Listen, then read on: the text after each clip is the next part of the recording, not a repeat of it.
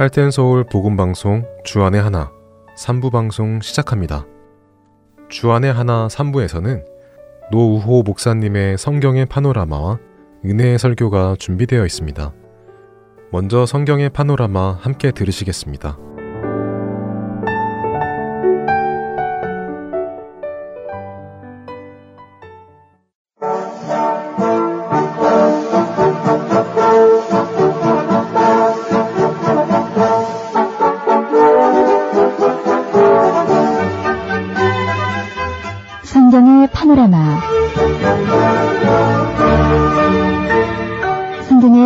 이 시간을 통해서 하나님의 음성을 듣고 깨닫는 귀한 시간으로 마련하고 있습니다. 루후 목사님이십니다. 목사님 안녕하세요. 반갑습니다. 김성윤입니다.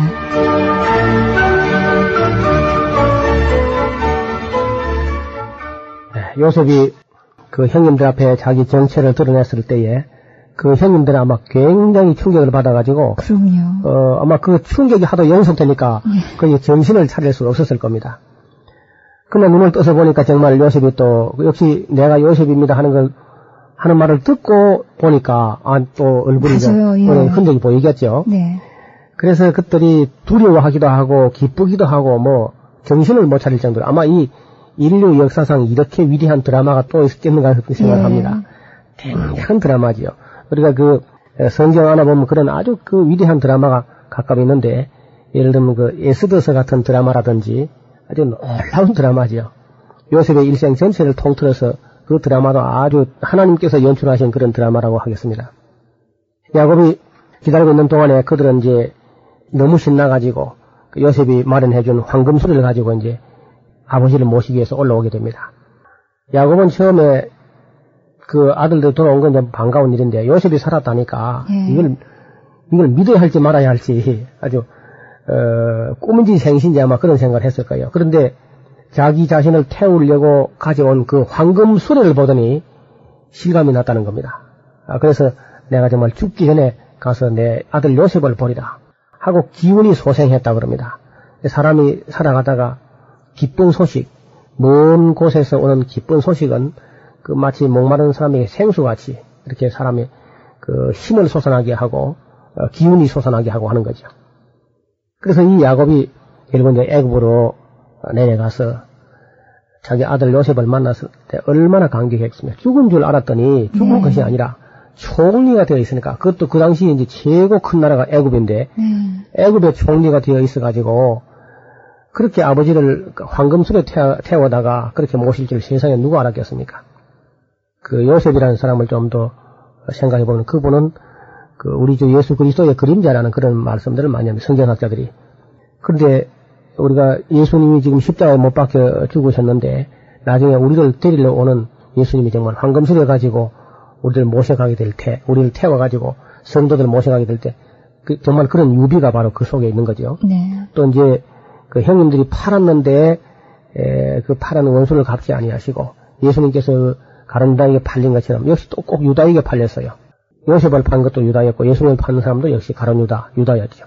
그래서 바로 그 요셉이 한편 감옥에 있을 때에 감옥에 들었을 때그술 맡은 간원장은 복직되고 떡 맡은 간원장은 이제 결국은 목이 매 달린 것처럼 예수님 십자가에 못 박힐 때 한편 강도는 이제 구원받게 되고 한편 강도는 버림받게 되는 그런 장면이 아주 그 예수님의 그림자로 한 예표로 어, 그렇게 드러난다는 것입니다. 어떻든 이 요셉이 아버지를 이제 모시고 어, 즐거워할 때에 그 소식이 이제 바로 왕에게 에, 전해졌습니다. 바로 왕이 아주 깜짝 놀래가지고 아니 그 총리의 그 어른이 오셨다 보니까 만나 뵈야지. 그래 점심도 준비하고 하고 대접을 잘 할 수 있도록 준비를 하라고 해가지고 그래가지고 이제 그 요셉과 함께 아마 그 야곱뿐 아니라 열두 형제도 다 함께 그 잔치에 나갔을 겁니다. 바로 왕이 요셉과 그 아버지 야곱을 만나자마자 물었어요. 그 왕이 야곱을 보고 그 어르신 그 올해 춘추가 어떻게 되십니까? 하고 물었습니다. 네. 그러니까 야곱이 하는 말이 내 나그네 길이 130년인데 나 연수가 우리 조상의 나그네 길에 뭐 세월이 미치지 못하지만은 험악한 세월을 보냈나이다. 그런 말을 합니다. 아마 그 바로왕이 보니까 야곱이 한 500살쯤 어, 되어 보였을 거예요. 너무 그 애환이 많은 세월을 살았기 때문에. 예. 그래서 야곱 자신이 자기 자신의 삶을 돌아봐도 어떤 뱃속에서부터 에서와 다투기 시작했지 않습니까? 네. 그래가지고 뭐 나서 어려서부터 계속 다투게 되고 예삼촌하고도 그 편안한 관계가 아니었고 형 예서하고도 늘 그저 신경전을 벌이고 세겜 사람들하고 이제 그렇게 어려운 일을 겪게 되고 아들들 뭐 전부 아들들마다 전부 다 신경 쓰게 하고 하다 보니까 그 흉년이 겨- 겹쳐서 들고 그 여러 아들들 그걸 이제 에, 거느리면서 전부 다 아들도 하나도 뭐 그렇게 아, 아버지 마음을 편안하게 해주는 아들이 없고 착한 아들은 또 죽거나 없어져 버리고 말이죠. 예쁜 아내는 또 이제 일찍 죽어버리고 하니까 야곱이 자기 생을 돌아볼 때 웬만하면 말이에요. 어지간하면은 사람이 어려운 일을 겪어 살아오고도 추억은 아름답게 그 채색되는 게 보통입니다. 예. 하나님이 우리 망각의 은혜를 주시고 또 기억한다 할지라도 어, 추억을 아름답게 하시는 분이 하나님이신데 야곱은 얼마나 혹독한 세월을 보냈던지 전혀 그저 추억이 아름답게 채색되지 못하고 자기가 돌아볼 때 한마디로 그 험악한 세월을 보냈나이다. 이렇게 인생을 줄이고 있는 겁니다. 그래서 사람이 그 하나님께서 주시는 은혜와 복을 받는 것, 또 그 아버지의 축복이나 그 윗사람들의 축복을 받는 것도 정로를 통해서 정상적으로 받아야지. 예. 그런 무슨 그 속임수를 가지고 악착같이 그저 어, 그렇게 하는 것은 옳지 않다는 것을 우리에게 보여주고 있는 겁니다. 그 꾀를 부리면요, 꾀는 반드시 그 꾀의 대가를 지불하게 됩니다. 성경은 말하기를 사람의 은혜와 그 축복 이런 것이 어떻게 기록되냐면 사람은 다 자기 꾀에 배부르게 된다 그렇게 말씀하시는데요. 그러므로 자기 행위의 열매를 먹게 되고 자기 꾀에 배부르게 될 것이다. 잠언 1장 31절에 그런 말씀이 기록되어 있습니다. 그러니까 하나님의 은혜가 있고 사람의 축복이 있다 할지라도 그것을 쟁취함으로 이루려고 하지 말고 언제나 하나님의 그 약속이 하나님의 때가 되어 가지고 하나님 방법으로 이루어지기를 다시 말하면 하나님의 약속이라 할지라도 하나님의 때가 되어서 그 하나님 방법으로 이루어질 수 있는 네. 그런 것을 때를 따라 기다리는 그런 인내가 필요한 것이죠. 그렇군요. 이걸 조급하게 막 인간의 수단 방법을 가리지 않고 쟁취하고 속이고 이렇게 한 야곱이 결국은 그 축복을 받았다 하면서도 자기가 가로챈 그 그런 축복은 자기 생에 거의 이루지 못하고 있다가 마침내 다 놓고 나니까 그 움켜쥐고 오그라진 그 손을 펴고 그래 손에 있는 걸 다 탈탈 털고 나니까 정말 하나님께서 약속하신 것이 다시 나타나게 됩니다. 놓고 양보하고 포기할 때 사실상 보니까 다 없어졌다고 생각했는데 그렇죠. 없어진 거는 라헬 하나만 없어졌지 예. 나머지는 다 있었지 애국 가니까 네.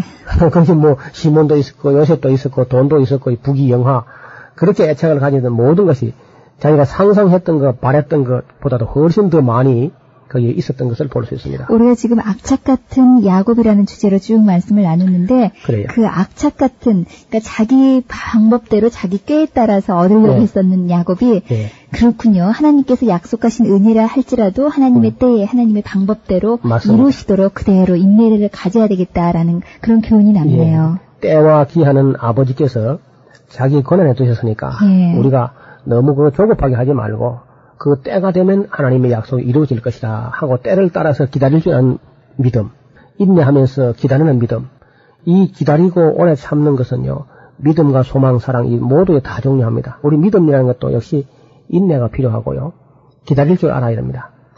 기다리지 못한 사람들은 결국은 은혜를 받지 못하죠. 그리고 조급해지고 스스로 실수하게 되고 성경은 말하기를 참 미련한 건참 보통 문제가 아닌데 그래도 조급한 자보다는 미련한 자이 오히려 바랄 것이 있다. 그렇게 말합니다. 조급하게 되면 반드시 실수하게 되고 또 인간적인 수단을 바- 부리다가는 반드시 자기 꾀에 배부르게 된다는 것이 교훈입니다.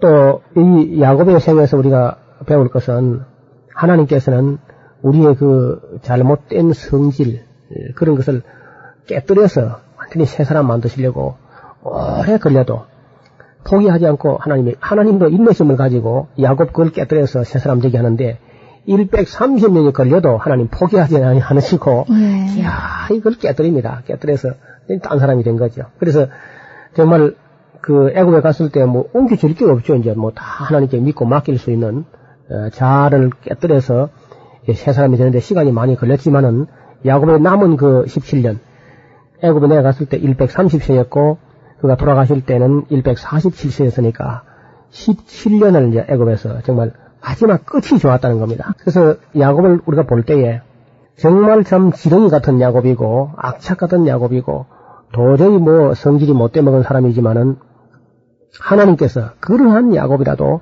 버리지 않으셨다는 겁니다. 우리도 이제 때때로 예, 우리 교회에서 성도들의 신앙생활 하는 거라든지 우리 가족들이라든지 우리 자신을 돌아보면은 정말 아브라함 같은 명이라든지 이삭 같은 사람 많지 않고 상당히 많은 사람들이 야곱처럼 그렇게 그 악착 같은 그런 면을 보이게 됩니다. 그것이 뭐, 그, 그렇다고 하나님 버리지 않지만은 스스로 이제 꾀를 많이 내 가지고 어려움을 겪는 수가 참 많아요. 그래서 네. 오늘 교회에서 좀 안 쓰는 말이 있는데요. 잃어버린 말, 상실한 말이 있어요. 그게 뭐냐면은 하나님을 기다립시다. 하나님께 믿고 맡깁시다. 주님께 맡깁시다. 이런 말이 지금 교회에서 사라지고 있는 겁니다. 전부 자기가 다 노력을 가지고 수단을 가지고 막 쟁취하고 악착같이 옮겨지는 모습들이 흡사 야곱의 그 삶을 연상하게 하는 그런 현실이 우리 오늘날도 있는 거죠. 그래서 우리는 그 요셉을 다시 잠깐 보면은 요셉은 그렇지 않지 않습니까?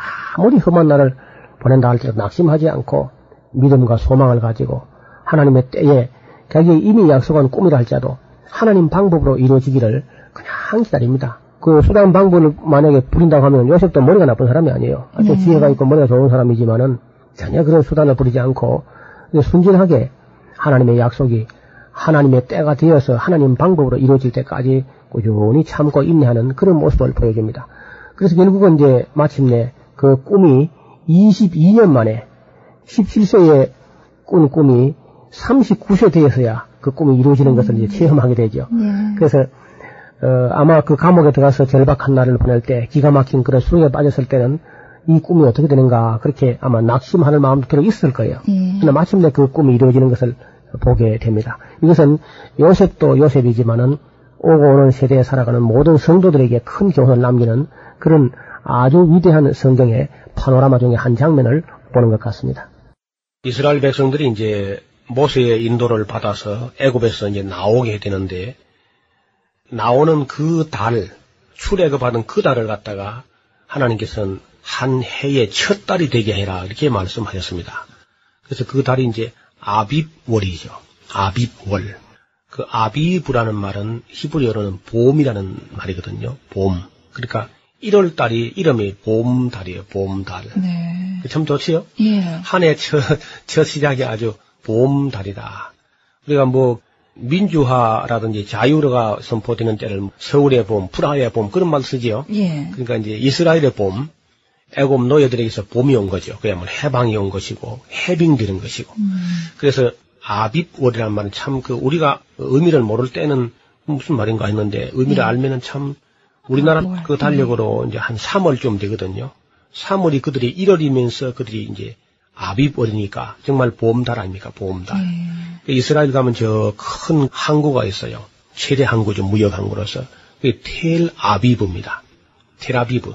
텔 아비브라는 말은 우리말로 번역하면 봄이 오는 언덕. 항구 이름인데 말이죠. 아, 참 아 름답지 않습니까? 아름답네요. 네, 봄이 오는 언덕. 그 이제 정말 그 남쪽에 위치하는데 봄이 거기서부터 와요. 우리나라 같으면 이제 부산이 아마 텔아비브가 되겠죠. 부산이 예. 부산하고 진해가 봄이 먼저 오니까 벚꽃 소식이 접해지는 그런 곳이고 이스라엘 남쪽에 가면은 텔아비브라는 그 무역 항구 도시가 있습니다. 그 아비브라는 말은 참 그런 의미에서 아주 아름다운 그런 이름인데 자유와 해방의 계절 그리고 봄이 오는 계절 새 생명이 움돋는 그런 계절 그 계절을 1월 달로 해라. 그래서 이스라엘 나라 달력은 우리나라 달력보다도 지금 우리 태양력보다도 약 3개월 늦게 갑니다. 우리가 3월 달 될 때 그들은 그게 1월 달이에요. 그리고 이게 아비버리고 그게 바로 이제 애굽에서 해방되어 나온 나를 그 해의 첫 달로 해라 하는 것 때문에 그렇게 된 것입니다. 이건 출애굽기 12장 11절 이하에 그런 말씀이 쭉 기록되어 있습니다. 그리고 이제 그 해에 그첫 달이 되게 하고 이스라엘 회중에게 이제 일러서 이달 열흘에 너희 매 사람이 어린 양을 그저 한 마리씩 다 취해가지고 각 가족들하고 식구를 따라서 양을 잡으라고 한 것입니다. 식구가 너무 작으면은 그 이웃집 가족을 어울러서 고기를 남기지 않고 다 먹을 수 있는 그 정도로 잡아가지고 6월절 어린 양으로 잡아서 이제 먹는 거죠. 잡아서 먹는 건데 그래서 이 어린 양은 그 흠 없는 것, 그리고 1년 된 것으로, 그리고 수컷으로 하되 양이나 염소 중에서 지하면 됩니다. 그래서 이 달을 14일까지 그걸 간직하고 품고 자고 막 그래요. 어. 이불 밑에 같이 깨끗이 목욕시켜가지고 같이 품고 자고 하다가 이제 그걸 잡아서 같이 6월절 식사를 하지요. 그리고 그 피를 양을 잡은 후에 그 피를 문 임방과 좌우 문 설주에 바깥문에 이렇게 피를 바르고는 그리고 이제 그 양을 잡아서 같이 먹는데 소다 넣지 않은 이스트를 넣지 않은 무교 전병하고 그리고 쓴나물하고 그리고 예. 이제 그 양고기하고 이렇게 먹는데 이것이 이제 6월절 식사가 된 것이죠. 날 걸로 먹어서도 안 되고 물에 삶아서 먹어서도 안 되고 반드시 이제 불에 구워 가지고 그렇게 먹어야 되는데 아침까지 뭘 남겨주지 말고 저녁에 그걸 다 먹어서 없애고 만약에 남았거든 그것은 간직하지 말고는 불 태우도록 그렇게 명령했습니다.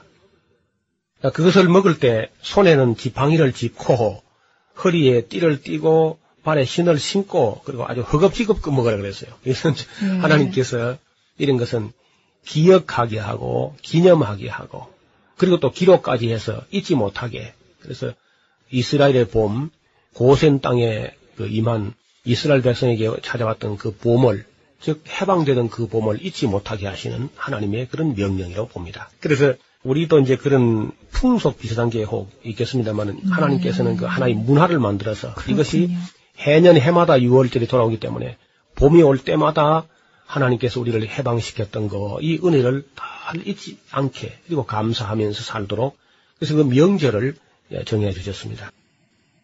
이것이 여호와의 6월절, 패스오버라고 이렇게 이름이 지어진 것이죠. 그러니까 내가 애굽 땅을 또 칠때 양의 피가 그문 인방에 있는 것을 보면은 그 집은 그 죽음의 사자가 집에 들어가지 않고 넘어가겠다. 건너뛰어 가겠다. 이것이 이제 6월절 혹은 패스오버라고 이렇게 이름이 지어진 것이죠. 그리고 너희는 이 날을 기념하여서 여호와의 절기를 삼아서 영원한 규례로 대대 지키라고 이렇게 말씀을 하셨습니다. 그리고 이제 떡도 발효하는 어떤 그 약을 넣지 않은 그 무교병이라 하는 무교병을 갖다 7일 동안 계속 먹으라고. 근데 7일 먹으면 아마 왜 아이들이 왜 이걸 먹는데 왜 자꾸 맛없는 빵을 먹는데 하면 자꾸 막그 네. 따지고 묻고 했을 겁니다. 그렇게만 해도 그걸 설명하느라고 이제 잊지 않게 교육이 됐을 거란 말이에요. 예. 그러니까 하나님께서는 우리 인간에게 무엇을 잊어버리게 하는 은사를 주셨거든요. 망각의 은혜. 이건 참 감사한 겁니다, 사실상. 뭘 잊어버린다는 건 참 어떤 면에서는 불편하기도 하지만 사실은 더 감사한 게 더 많을 거예요. 예를 들어서 부모님이 돌아가셨다든지 사랑하는 사람이 돌아가셨다 그러면 그것이 망각이 돼야 살지 사람이 그 망각이 안 되면 못 살 거 아닙니까? 네. 그래서 이제 망각의 은혜도 주셨는데 다만 이 망각의 은혜 때문에 잊어버리지 말아야 될 것을 잊어버린 경우가 있거든요. 그래서 잊어버리지 말아야 할 것을 잊어버리는 그것 때문에 이 망각이라는 것 때문에 하나님께서는 기록할 수 있는 기능을 주시고 또 기념하는 어떤 명절을 주시고 그리고 기억을 하도록 기념하고 기록해서 이것을 어, 잊지 못하도록 그렇게 하신 것입니다. 그래서 우리가 해마다 교회에서 무슨 부활절 혹은 성탄절 뭐 이런 절기를 지키는 것은 그 하나님의 은혜를 잊지 못하게 하는데 의미가 있는 것이죠. 하나님께서는 이 무교절 동안에는 7일 동안 성회를 베풀어서 아무 노동도 하지 말고 그 각인의 그 식물만 준비해서 그 명제를 꼭 지키도록 그렇게 말씀하셨습니다. 왜냐하면 하나님께서 그때에 너희 군대를 애굽 땅에서 인도하여 내셨기 때문에 너희가 이것을 꼭 대대로 지켜라 그렇게 말씀하십니다. 그것은 아비벌 곧 봄이 오는 달 정월 그 달 14일 저녁부터 20일 저녁까지 무교봉을 먹도록 그렇게 규정하고 있습니다. 7일 동안은 누력을 집에 잊지 못하게 하고 모든 그 해묵은 누룩을 싹 끌어내가지고 다 그저 깨끗이 정하게 하고 집도 하고 대청소를 하면서 그런 절기로 삼아서 이것을 꾸준히 지켜나가도록 하나님께서 말씀을 하셨습니다. 그런데 놀랍게도 이스라엘 백성이 이 명절을 잘 안 지켰습니다. 제가 보기로는 다윗도 이걸 안 지킨 것 같고요. 솔로몬도 안 지켰어요. 그리고 나중에 언제 가서 지키냐면 요시야 왕 때 가서라야 이걸 지키게 됩니다. 그래서 사소한 것이지만은 하나님께서 이런 건 지켜라 할 때 지켜야만 그것이 교육적 역사 교육의 목적을 달성하는 것이었는데 그런 절기라 같은 것을 사람들이 예사로 생각하고 그 기독교 문화를 심어가는 것을 예사로 여기고 하는 그런 경우는 문화 창달, 즉 교육을 통해서 문화를 창달시키는 아주 중요한 것인데 하나님께서 이런까지 다 명령하셨던 것입니다. 이스라엘 사람들을 애굽에서 인도해 나오시던 그 밤, 자기들이 구속된 밤, 특별히 애굽 사람들하고 구별해 주셨던 그 밤을 영원히 잊지 않게 하시는. 그래서 우리가 날마다 똑같은 은혜를 받아가지고 감사할 것이 아니라 과거에 이미 받은 은혜를 가지고 기억하면서 감사해야 될 것을 가르치는 것입니다. 네. 잘못된 사람들은 그때에 그런 은혜를 베푸셨으면 그럼 그런 은혜는 오늘도 그냥 계속 기적을 행하고 이적을 행하고 표적을 행하기를 바라는 그렇게 이제 가는 사람들이 되게 신비주의로 가가지고 성경을 그저 무시해버리고 오늘 새로 무슨 직통 계시를 받으려고 한다든지 이런 것은 참 위험한 신앙으로 가게 됩니다. 그래서 반드시 성경에 있는 이 말씀들을 그 읽어서 깨닫고 기억하고 그걸 기념하면서 감사하는 이것이 교회의 하나의 문화 명령이라고 할 수 있겠습니다. 오늘 우리는 그 6월절이 어떻게 지켜지냐면은 오늘 우리들에게 이제 그 유대인들 식으로 6월절을 지키는 않습니다만은 바로 6월절이 그때 어린 양을 왜 품고 자고 하다가 그 날이 되면은 잡아먹는 그 6월절 식사의 한 그건 하나의 모형이었고요. 그 실상이 누구냐면 우리 주 예수 그리스도 어린 양 예수 그리스도가 6월절에 이제 못 박혀서 어, 죽게 되지요. 그래서 이것을 이제 완성된 것이라 해서 우리가 지금 지키는 순환 주간, 고난 주간 한 이것이 바로 이스라엘 백성 같으면 이제 6월절과 같죠. 그래서 우리는 음. 그것이 부활절로 이어져 있습니다. 고난 주간에서 부활절까지 이어지는 이 주간이 이스라엘 백성에서 이 무교절과 같은 그런 그 무교절이라고 하는 것은 하나의 그림자에 불과한 것이고 우리가 순환절에서 부활절로 이어지는 이것이 완전 성취된 것을 기뻐하면서 감사하면서 또 이걸 증거하는 그런 절기로 삼게 되는 것이죠. 예. 또 이것은 또 회개의 절기가 되기도 하고요. 어, 이스라엘 백성들은 또 7월 달에 가서 이제 보통 회개하고 뭐 이렇게 마음을 괴롭게 하고 고난절로 삼습니다. 7월 달에. 유대력으로 7월 달. 그러니까 이제 7월 10일이 대속제일로 이렇게 돼 있어, 유대인들이. 근데 없어진 것이 아니고 예수님 안에서 재해석되고 더 밝히 드러나고 하는 것을 우리가 깨닫게 될 때에 교회에서 이제 지키는 그 교회력을 따라서 신앙생활 하는 것은 매우 어, 유익하다고 봅니다. 그리고 그것이 해마다 되풀이 되면서 우리 자녀 손들에게 가르치는 데 의미가 있는 거죠. 계승하는 것, 문화를 창달하고 그 문화를 계승하게 하는 것. 그래서 우리가 해년 해마다 돌아오는 6월절, 유대나라 달력으로는 그것이 이제 아비 버리고 봄이 오는 달이지만은 우리나라 달력으로는 그게 순환절, 보통 3월에서 4월로 이렇게 걸쳐 있는 수가 많지요. 성도들이 가끔 질문해요. 왜 그것이 3월 됐다가 4월 됐다가 부활절이 해마다 일정하지 않느냐고 묻는 사람이 있는데 그것은 음력을 치게 되고요.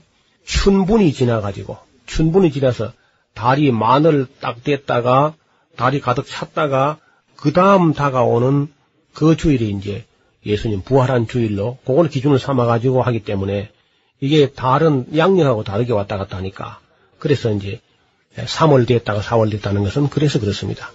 다른 모든 명절은 양력으로 시키지만은 6월절 혹은 부활절 하는 이런 절기는 달을 기준해서 적히는 그 절기를 꾸준히 그저 지켜 나오고 있습니다.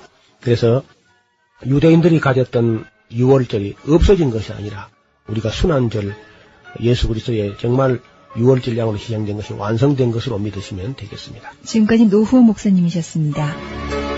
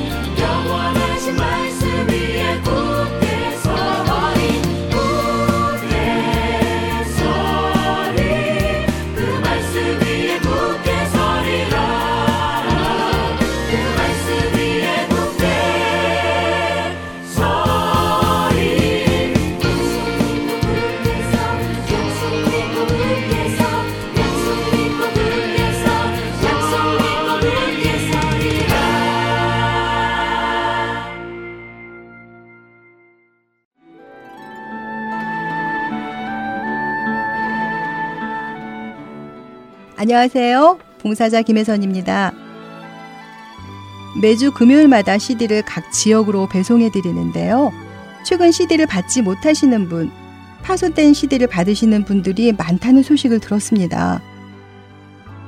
매주 만들어지는 CD에는 많은 분들의 정성이 담겨 있고 예수 그리스도의 복음이 담겨져 있습니다. CD가 잘 전달이 되지 않을 때 저희 또한 마음이 너무 아픈데요. 혹시 CD를 받지 못하셨거나 부서진 CD를 받으셨을 때에는 저희에게 연락을 주세요. 사무실 전화번호 602-866-8999입니다.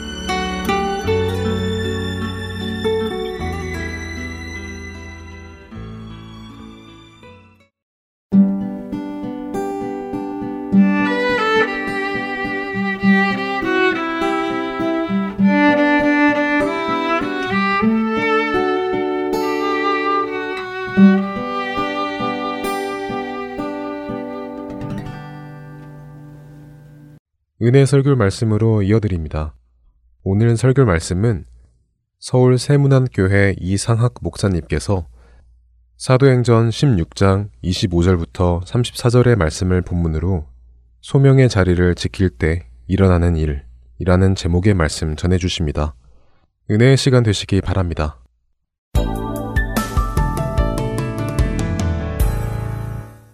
A라는 30대 중반의 젊은 직장인 그리스도인이 있습니다. 그는 대학을 졸업하고 지난 7년 동안 4번을 직장을 옮겨 다녔습니다. 한 직장에서 2년을 채 있지를 못한 것이지요. 워낙 기업이 필요로 하는 좋은 과를 나왔고 또 학교도 꽤 좋은 학교를 나왔기 때문에 새로운 직장을 얻는 데는 그다지 어려움이 없습니다만 자기 자신도 자신이 왜 이렇게 계속 직장을 옮겨 다니는지를 알 수가 없습니다. 기도를 하지 않는 것이 아닙니다. 새로운 직장을 놓고 항상 진지하게 기도를 하고 직장에 들어갔을 때는 하나님이 거기에 보내셨다고 믿고 성실히 일을 합니다. 그리고 그곳에서 정말 믿지 않는 사람들에게 선한 영향력을 끼치기를 원합니다. 하지만 1년이 지나면 어김없이 이런저런 문제가 찾아오고 결국은 스스로 사표를 내고 새로운 직장을 다시 찾아 나가서게 됩니다. 자신도 이런 자기가 마음에 들지 않아서 속상해 하는데 해결책을 찾고 있지 못한 것입니다. 무엇이 문제일까요? 오늘 본문을 깊이 묵상을 해보면 그리스도인이 지금 있는 자리를 어떻게 지켜야 되는 것인지 또 어떤 방식으로 하나님이 이끄시는 걸음에 대해서 신실하게 따라가야 되는지를 잘 깨우치게 해줍니다. 그리고 이 A라는 젊은이가 마음에 소원하는 것, 어떻게 하면 믿지 않는 사람에게 선한 영향력을 끼칠 수 있을까? 그 길과 방법을 가르쳐 줍니다.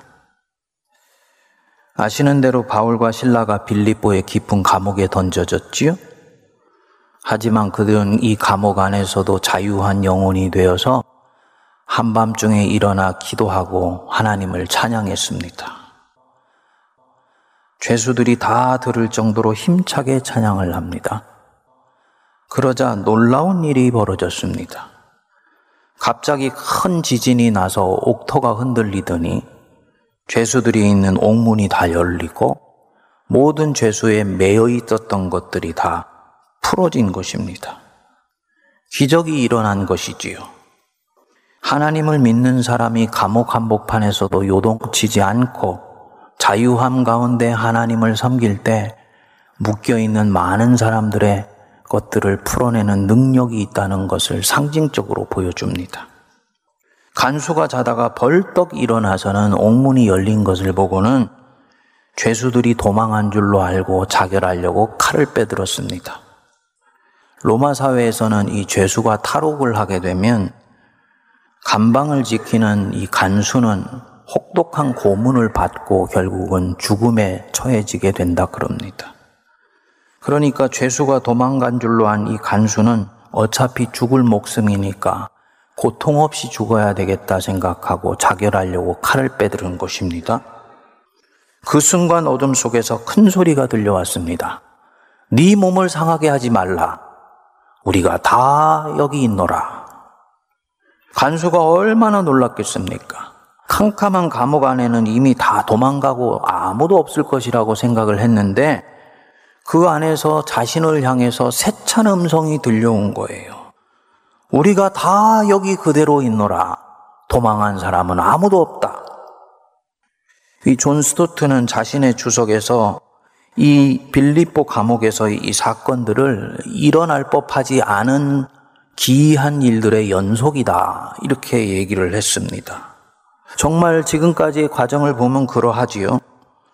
온몸을 채찍에 맞아서 피투성이가 되고 몸이 착고에 차여서 오그러들은 가운데서도 한밤중에 일어나 기도하고 하나님 찬양한 것. 기이한 일이지요. 그런데 갑자기 지진이 나고 죄수들이 묶여 있던 것들이 풀려지고 감옥 문이 열리는 것. 이거 기적입니다. 그런데 이제 풀려난 사람들이 도망가지 않고 마치 그곳이 자신들의 집이라도 되는 양 그 자리를 그냥 지키고 있는 것. 이것도 기이합니다. 우리가 다 여기 있노라. 도저히 일어나지 않을 일이 일어난 것입니다. 기이한 일은 계속돼요. 간수가 믿을 수 없다는 듯 확인하려고 등불을 들고 소리난 쪽으로 가보니까 거기에 이 바울과 신라가 거인처럼 딱 버티고 서 있는 것입니다. 근데 이것을 본 간수가 29절에 보시면 무서워 떨며 바울과 실라 앞에 엎드렸다 그랬습니다. 무서워 떨며 헬라어로는 ἔντρομος, 영어로는 trembling이라 그러는데요. 신적 존재 앞에 압도되어서 두려워 떨 때 쓰는 단어예요. 그러니까 이 간수가 바울과 실라를 보면서 마치 신이라도 되는 것처럼 온몸이 전율에 휩싸여서 몸을 덜덜 떤 것입니다. 그리고 그 앞에 엎드러진 거예요. 그 감방의 죄수가 주인이 되고 그리고 주인이라고 생각했던 이 간수가 그 앞에 엎드러져서 종처럼 상황이 뒤바뀐 것이지요. 그리고 또 기이한 일이 일어났습니다. 간수가 갑자기 죄수인 바울과 신라에게 묻습니다. 선생들이여, 내가 어떻게 하여야 구원을 받으리까? 이 순간 왜 이 질문을 했는지는 그 간수만 정확히 알지요. 분명한 것은 그 짧은 순간에 이 간수가 생과 사의 순간들을 넘나들다가 자기 영혼의 가장 밑바닥 질문들을 비로소 알게 된 것 같습니다. 그래서 간수 입에서 자신도 모르게 이 질문이 터져 나온 것입니다. 이거 기적이지요. 바울과 신라가 대답했습니다. 주 예수를 믿으라. 그리하면 너와 내 집이 구원을 받으리라. 이 바울 복음의 핵심이 바로 이것입니다. 예수께서 그리스도이시다. 예수께서 메시아이시고 그분이 왕이시다. 그 왕을 네가 믿고 네 마음에 그를 왕으로 영접하면 너뿐만 아니라 내 집도 구원을 얻으리라. 여러분, 예수님이 우리들의 왕 맞으시지요? 예수님께서 진정 우리들의 메시아 맞지요? 이를 믿고 그를 왕으로 영접하면 너와 네 집은 구원을 받는다. 네 집에 이제 구원이 시작된 것이다. 이 뜻입니다. 이 단순한 복음을 선포했는데 이 간수가 이 말씀을 받고는 자기와 자기 집 사람들까지 다 세례를 받게 하는 거예요. 기적의 연속입니다. 그래서 34절에 보시면은 그들을 데리고 자기 집에 올라가서 음식을 차려 먹고 그와 온 집안이 하나님을 믿음으로 크게 기뻐하니라. 이 아픔과 고통으로 시작된 이 빌립보 감옥의 여정이 기적의 연속으로 인해서 반전이 일어나더니 마침내 기쁨으로 마무리가 된 것입니다.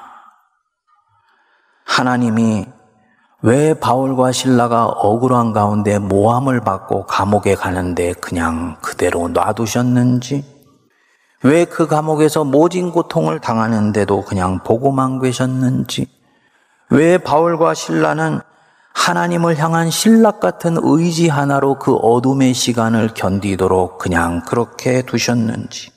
이 모든 것이 바로 여기서 분명해진 것입니다.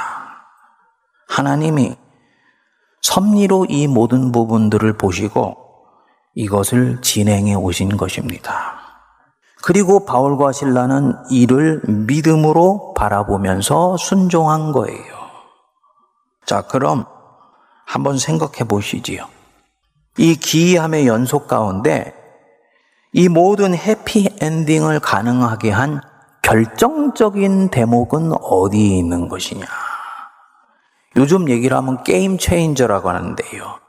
상황이 꼬이고 자꾸 수세로 몰리는 가운데 한꺼번에 분위기를 완전히 반전시켜 놓은 그 어떤 사건, 게임 체인저라고 합니다. 그것이 지금 이 일련의 사건 가운데 어떤 것이냐.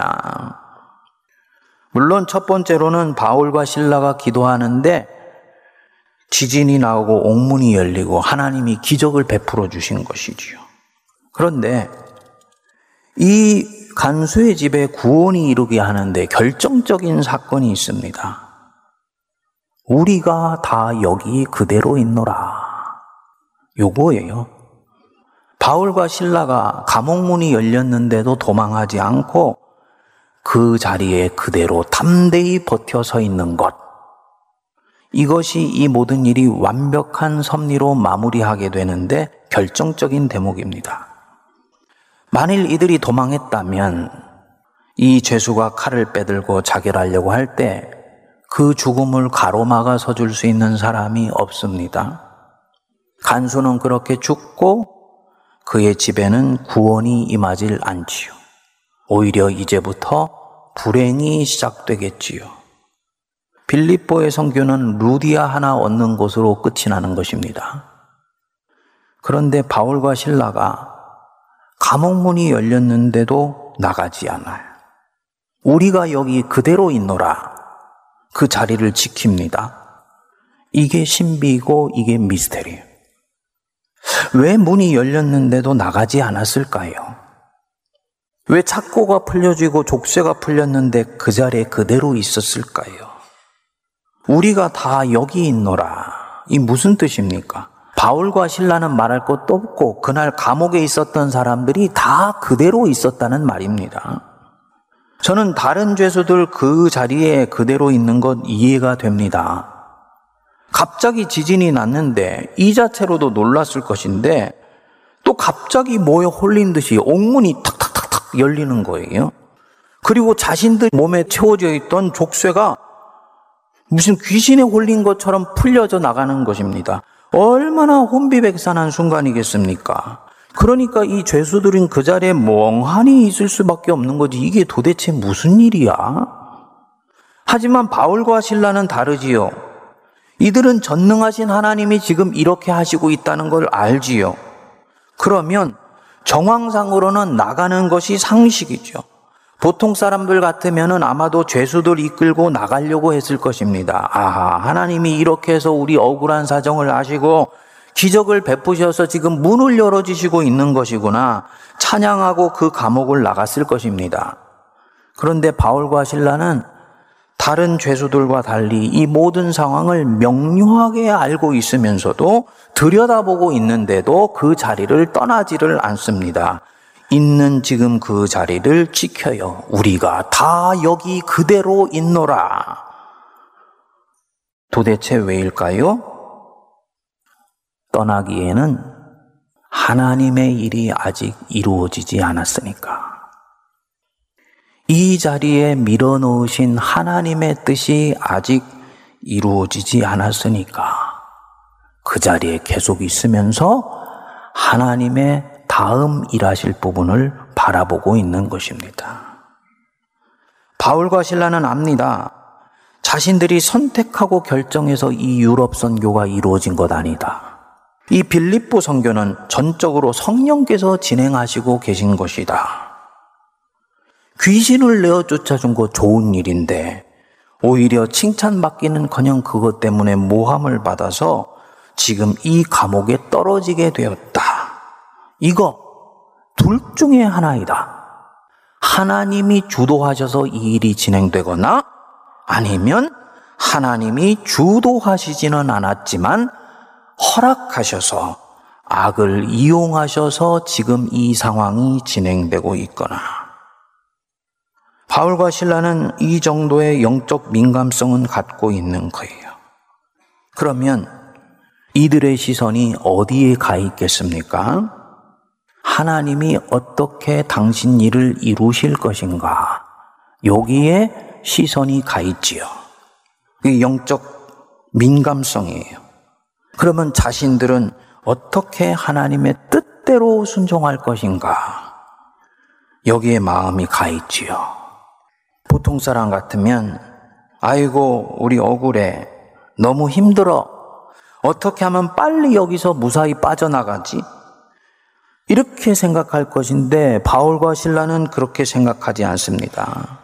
만일에 그렇게 생각한다면, 이 사람은 신앙의 하수 중의 하수입니다. 그런데 갑자기 지진이 나서 도망갈 기회가 생겼지요. 하수는 얼른 자기 살겠다고 빠져나갔지요. 그리고 나가서는 하나님이 우리를 이렇게 구해 주셨어 하고 다니면서 간증하려고 할 거예요. 그런데 성도님들 한번 생각해 보시죠. 하나님이 우리 감옥에 갇혔는데 기적으로 우리를 구해 주셨어. 이 간증하게 하시려고 당신의 종들 피투성이 되게 하시고 그 소중한 시간 쓰게 하시고 착고에 차여서 모든 고통을 겪게 하시겠습니까? 종들로 하여금 고생하게 하실 때는 더 크고 놀라운 일들이 다음에 기다리고 있는 것입니다. 그리고 바울과 신라는 그것을 알고 있어요. 이 감옥에서 뭔가 더 깊은 뜻이 계셔서 지금 우리는 이 자리에 있는 것이다. 뭔가는 모르지만 하나님이 지금 하시려고 하시는 일이 있다. 그러면 안전하게 피신하겠다고 그 자리를 박차고 나올 수는 없지요. 밀어 넣으신 분이 하나님이시니까 하나님이 허락하신 일들이 이루어질 때까지 그 자리를 절대로 떠나지를 않는 것입니다. 그래서 표면적으로는 불편하고 여전히 힘든 그 자리 버티고 서면서 내적으로는 주님의 다음 행동을 믿음으로 기다립니다. 바로 이때 칼을 빼서 자결하려는 간수가 눈에 들어온 것입니다. 간수의 시선으로 볼 때 이 바울과 신라는 어떻겠습니까? 전혀 이해가 안 되는 사람들입니다. 도망갈 수 있는데 도망가지를 않네요. 피할 수 있는데 피하지를 않네요.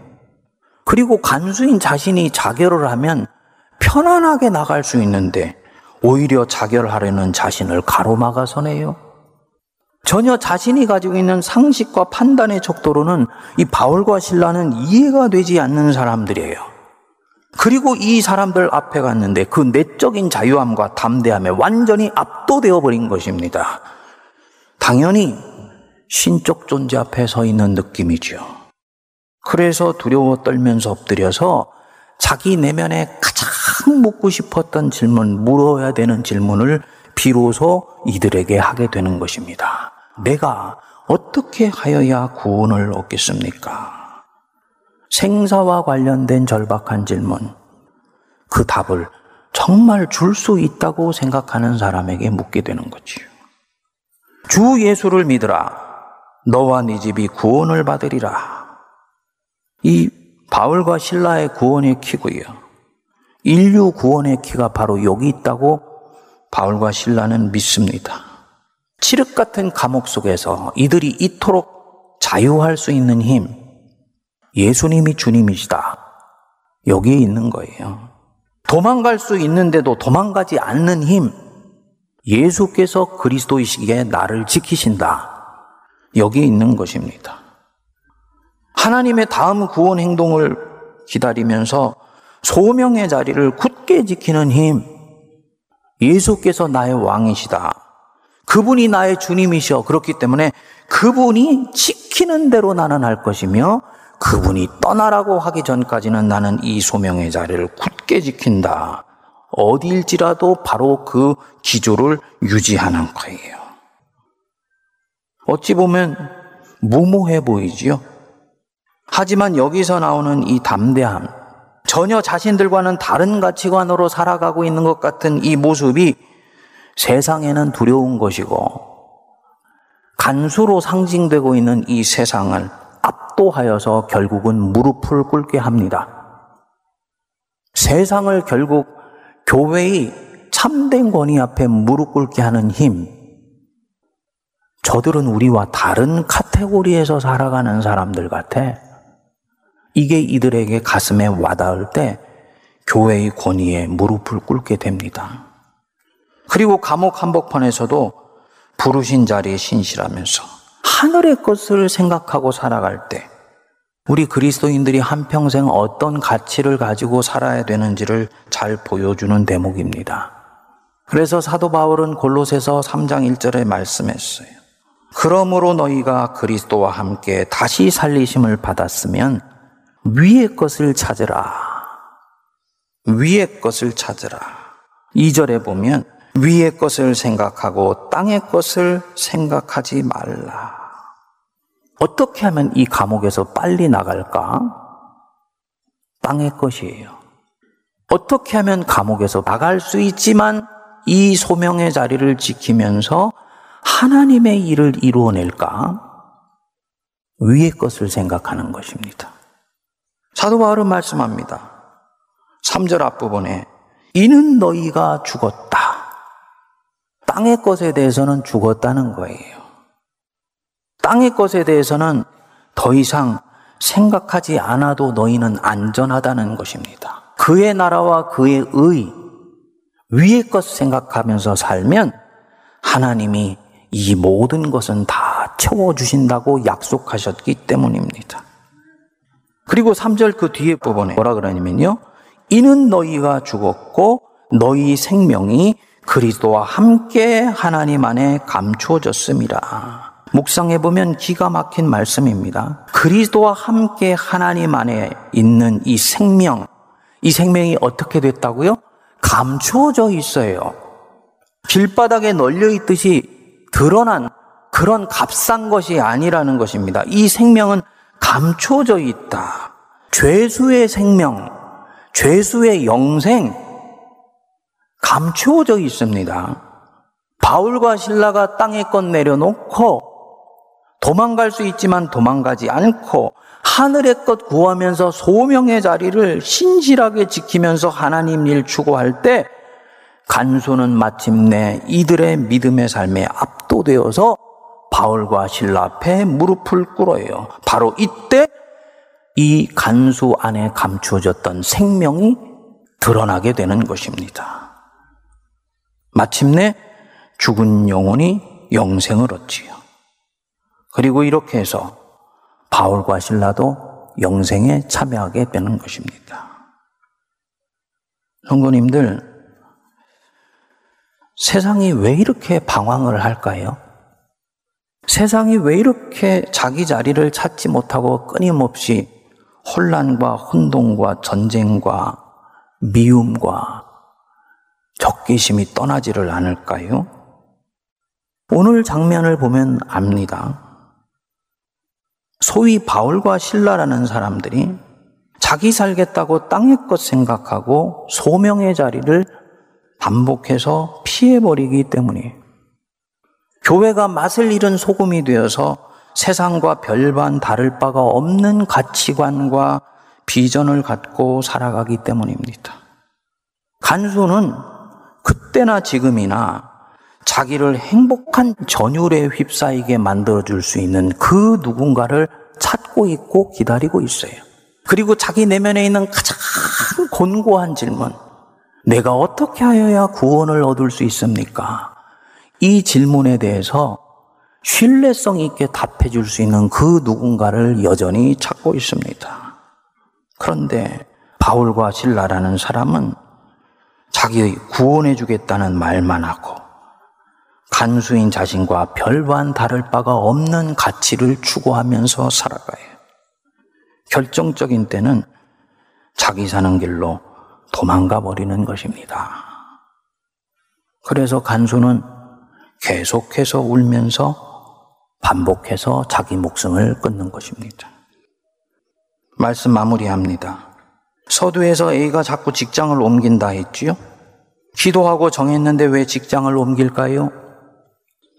소명의 자리에 가게 해주셨으면 힘들더라도 그 소명을 이룰 때까지 그 자리를 지켜야 되는데 그렇게 하지를 않은 것입니다. 얼마든지 다른 자리로 옮길 수 있는 자신이 있으니까 기회가 왔을 때는 그 자리 내려놓고 갈등과 역경을 견뎌내려 하지 않고 또 새로운 곳으로 가는 거예요. 앞으로는 그러면 안 되는 거지요. 아무리 힘들어도 사명을 이룰 때까지는 바울과 신라처럼 하나님이 밀어넣으신 그 자리 속에서 기꺼이 어둠의 시간을 견뎌낼 때 감춰졌던 생명은 마침내 드러나게 되는 것입니다. 그리고 바로 이렇게 살아가고 있는 그리스도인의 삶을 보면서 간수가 된 세상은 두려워 떨고 그 앞에 무릎을 꿇고 그리스도의 도를 배우게 될 것입니다.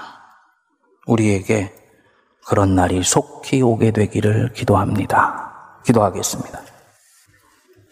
하나님, 빌립보 감옥 속에서 일어난 이 일련의 기적을 통해 하나님 백성들의 영혼 속에 일어나야 되는 새로운 기적을 보게 하심을 감사합니다.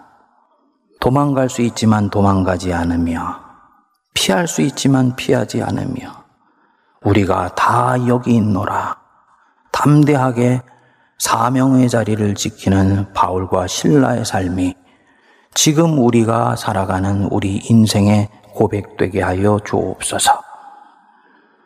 아래 것을 생각하지 아니하고 위의 것을 생각하며 현실 한복판에 살지만 영원한 가치를 추구하며 살아가는 것을 보고 간수가 된 이 세상은 두려워 떨며 그 앞에 무릎을 꿇었다고 하였나이다.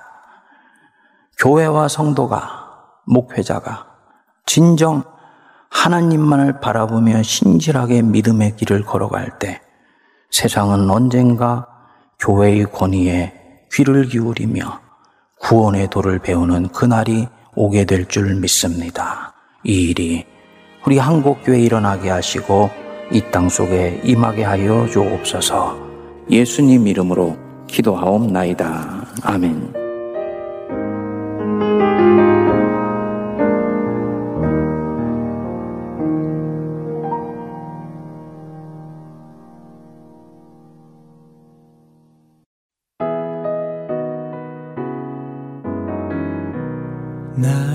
분주함 내려놓고 주보좌 앞에 나갑니다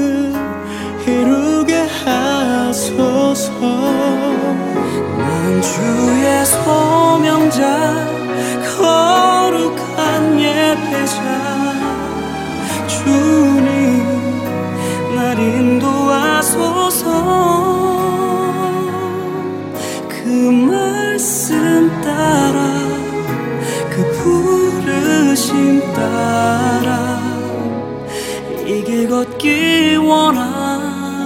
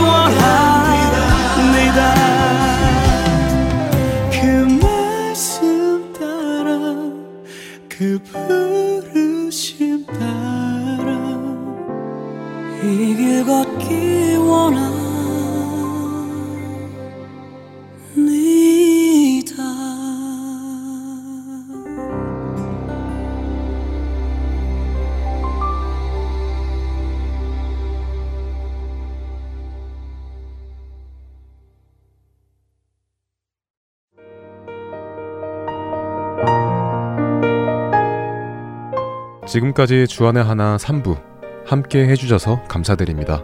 다른 방송들을 더 듣고 싶으신 분들은 홈페이지 www.할테앤서울.org에서 특별 방송을 클릭하셔서 들으실 수 있습니다.